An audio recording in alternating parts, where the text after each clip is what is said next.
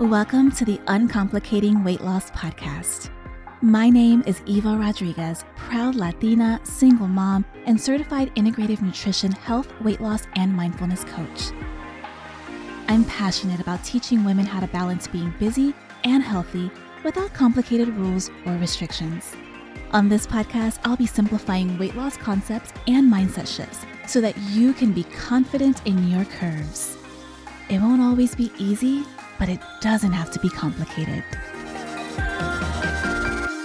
At the time of this recording, we're coming into the last 60 days of 2021, and the holiday season is quickly approaching. This is usually the time when people start to fall into what I call the fuck it bucket and saying things like, I'll just get my shit together on January 1st. I had a friend that would always say things like, It's a new week. I'm going to start eating healthy. And then that would last a few days, and then she'd change it to, oh, the new month is about to start. I'm going to start eating healthy and working out for real this time. And then that would last a few days, and she'd fall right back into her fuck it bucket. She was absolutely exhausting to be around, and this was long before I was a coach. But I do know, after working with so many people, that it's a really common mentality. And so, in today's episode, I'm keeping it quick and I'm keeping it simple. I just want to remind you that you can start today. You don't need to wait for the start of a new week, a new month, a new moon, or a new year. Today is a good day to start taking better care of yourself. My new clients that enrolled for my private coaching, they start November 1st. And a common theme that I heard during our discovery calls was around the fear of overeating and sabotaging during the holiday season because of the stress, the busyness of it all, or traveling, which can easily throw you out of balance. And I just want to remind you that just because we're coming into the end of the year doesn't mean that your health and well being should take a backseat until January 1st, because we all know that the new year, new you, January 1st fanfare tends to fizzle out really quickly, right? I'm actually going to be launching a group weight loss program in January. And I found a study that says that most people are likely to give up on their New Year's resolutions by January 19th. That's like barely two weeks after the new year. So that's why I want to emphasize that the choice to take care of yourself and your wellness should never be postponed until a particular day or event. It's now. Because if you start now, you'll be much better equipped to handle the stress of the holidays without overeating, without stress eating, without under eating, because that happens too. And then your body thinks you're starving, but that's a whole other episode. If you start now, by the time Thanksgiving rolls around, you'll already be a few weeks into your morning routine, your workout routine. You'll have a better idea of your body's signals, your hunger and fullness cues, which will come in very handy when you're at a holiday dinner or holiday party. So today I'm keeping it really simple. I recently did a video with my top five weight loss tips that you can implement even if you're really busy. So I want to share those with you here. If you follow these steps, you will be on the right path and you'll be able to navigate the holiday season just fine. I mean, these apply to any season, right?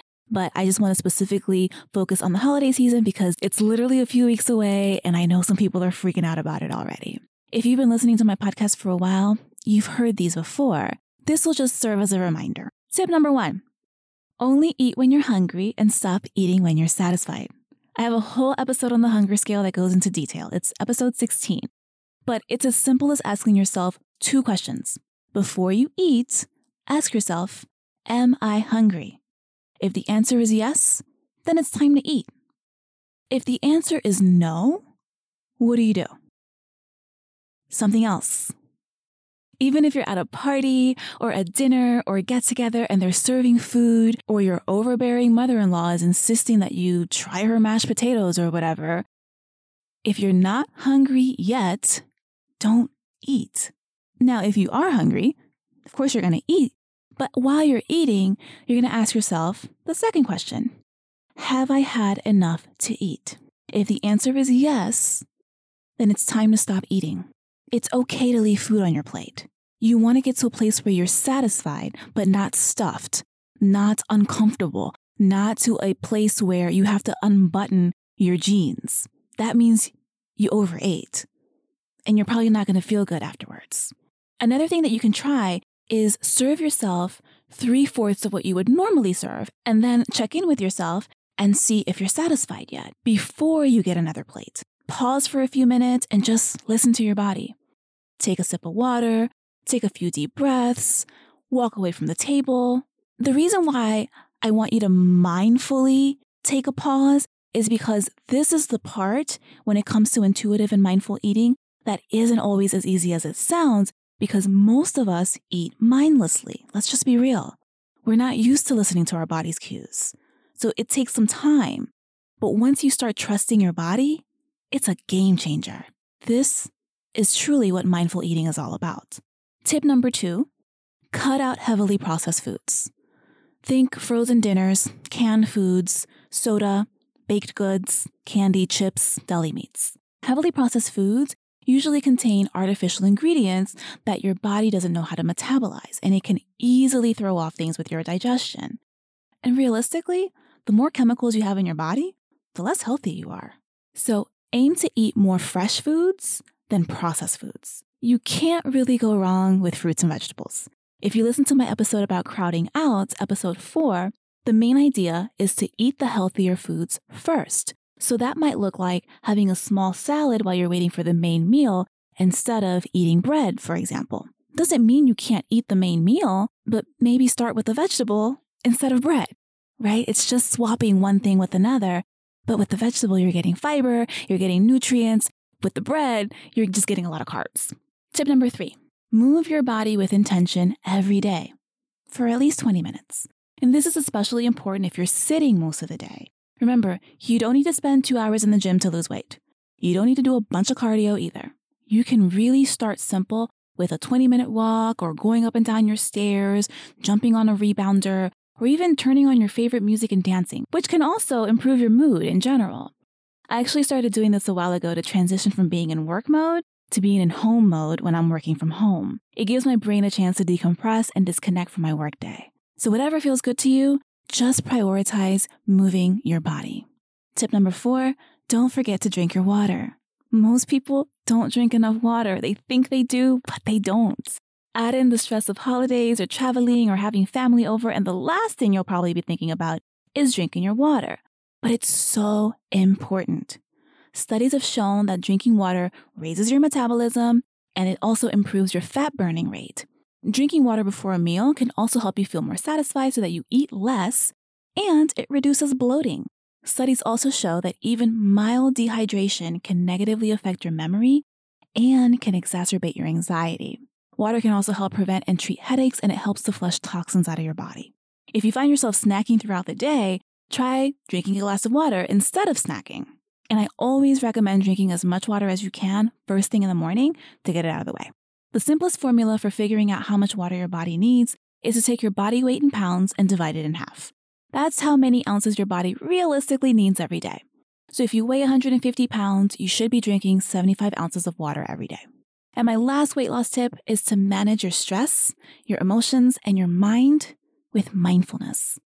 Mindfulness is the simple act of paying attention, noticing, and being present in whatever you're doing. A lot of us eat more when we're stressed or when we're trying to find comfort. But even if you don't identify as an emotional eater, the reality is that if you live in a constant state of high stress, this means your body is always in fight or flight mode. And this causes high levels of cortisol in your body, which will result in disrupting your sleep and making your body store fat, particularly belly fat.